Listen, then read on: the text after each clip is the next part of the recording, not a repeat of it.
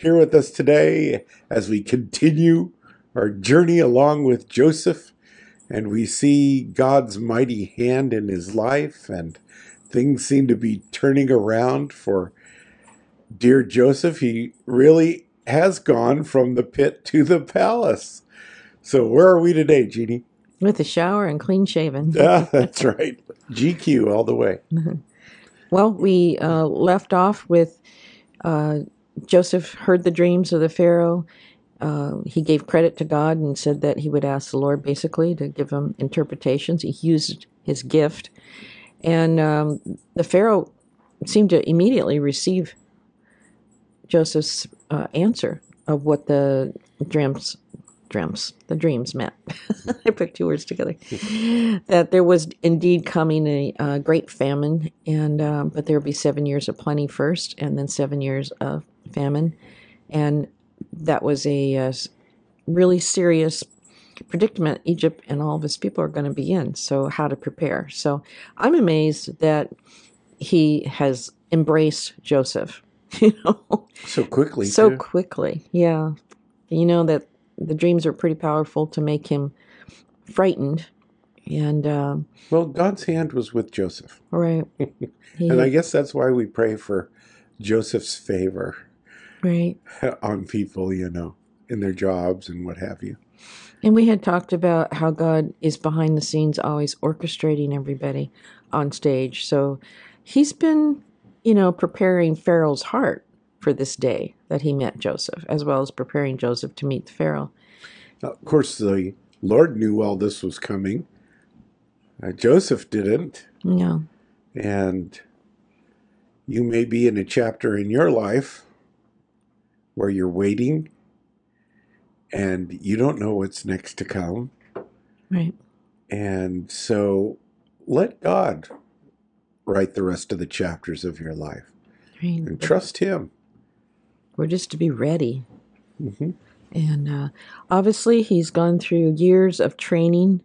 And uh, so now we're in um, Genesis 41, verses 33 through 36. And we're going to review quickly what Joseph's answer. I mean, he could have given this uh, interpretation of dream to Pharaoh and then said, okay, it may or may happen, Pharaoh, you'll find out. But he actually gave him a solution. And this was pretty powerful. And it was inspired by the Lord. Verse 33 Now therefore let Pharaoh select a discerning and wise man and set him over the land of Egypt. Let the Pharaoh do this, and let him appoint officers over the land to collect one fifth of the produce of the land of Egypt in seven plentiful years. So 20% of whatever is comes through the crops, they're going to scoop it up. I guess that would be like a, a tax of the people that they would have to turn in 20% of it to headquarters. Is that Sounds like it, yeah. And they would keep it probably in their big silos uh-huh.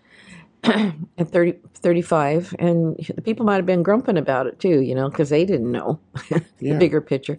I wish all we had to pay was 20% tax. In verse 35, and let them gather all the food of those good years that are coming and store up grain under the authority of Pharaoh, and let them keep food in the cities. Verse 36, then that food shall be as a reserve for the land for the seven years of famine, which shall be in the land of Egypt, and the land may not perish during the famine. So this is the the plan to help them to have enough when the famine hits for those seven years. But uh, again, like we mentioned before, uh, Joseph, this is a plan that's come directly from God to Joseph. But he's had all these years of, of being an accountant, you know, overseeing things. Right. So, you know, you wouldn't think doing that with the sheep when he's a little boy at home with Jacob, his dad, and his brothers would bring him into a future like this, or being in charge of Pharaoh's household, or being in charge of the Prison. the yeah the prison but all of those were jobs that he jumped around from learning skills and so i know um, in my own life and i know in your life we've had a lot of different jobs yes. and god has used those jobs to not necessarily be an end to to it of our career but teaching us i know even managing um, stores i was learning how to oversee people and try to develop their talents and their help them to grow into stronger people so that when they left my employment, they would be better off than they were before on their journey, you know? And uh, so that was part of what we do at church, you know. And, and for you, you've had different jobs that have prepared you, know, for being a pastor. I worked uh, for AT and T for so many years, but uh, I actually had wide range of assignments. I don't think that I was ever in any one position or assignment uh, for more than you know. I think they were all less than two years, and I would either get promoted or move to another area. So I had so many different experiences with so many different groups. In fact, one of the assignments I had, I worked with uh, with the union, so I got to see how they're how they viewed things, and and so yeah, all those things were helpful. hmm Accumulative. Yeah, So, regardless if you're a young person with one of your first jobs or you've had jobs along the way in your life, um, don't belittle them in your mind because with each experience, you've learned some skills that you wouldn't have learned, and you've also met people that God wanted you to influence as you're going along. But uh, this is definitely a, a time such as this for Joseph. it's a fun way to think about your jobs and your positions, isn't it? Yeah, I've always told my kids, you know, just think of it as you're going to school and it's a college class, but they're paying you. Hmm Yeah, You're learning some skills meeting people and they're paying you to do it. yeah. But you might not necessarily stay in that job forever. Mhm. So, anyway, so Joseph is uh, telling him what he believes the answer would be. And the interesting that the 20% that he picked is we're going to find out that it's going to be enough to not only cover the needs of the Egyptians, their own people there, but also that they'll have surplus so that they can open it up because this famine is going to go worldwide Mhm. and people will come and actually buy from them and it'll be money put into Pharaoh's pocket. So he was pretty brilliant. So, uh, verse 37 So the advice was good in the eyes of Pharaoh and the eyes of all of his servants. Interesting that he had others that were in leadership that were agreeing to this and buying into it. You know, they could have just been jealous and say, Who is this guy? You know? Um, and Pharaoh, verse 38, said to his servants, Can we find such a one as this, a man in whom is God's spirit? Boy, they really recognized that it was God. yeah. Then Pharaoh said to Joseph, Inasmuch as God has shown you all this, there is no one as discerning and wise as you. You shall be over my house, and all my people shall be ruled according to your word. My goodness. Only in regard to the throne will I be greater than you. And Pharaoh said to Joseph, See, I have set you over all the land of Egypt.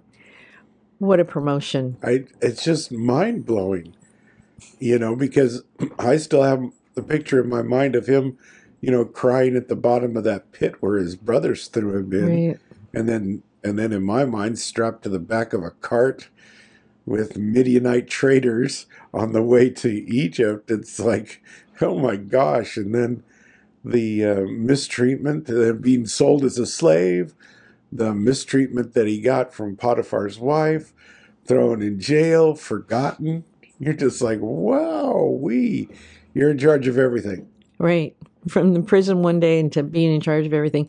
And he had really stressed to the Pharaoh that you need a man of discernment, somebody that's going to be wise.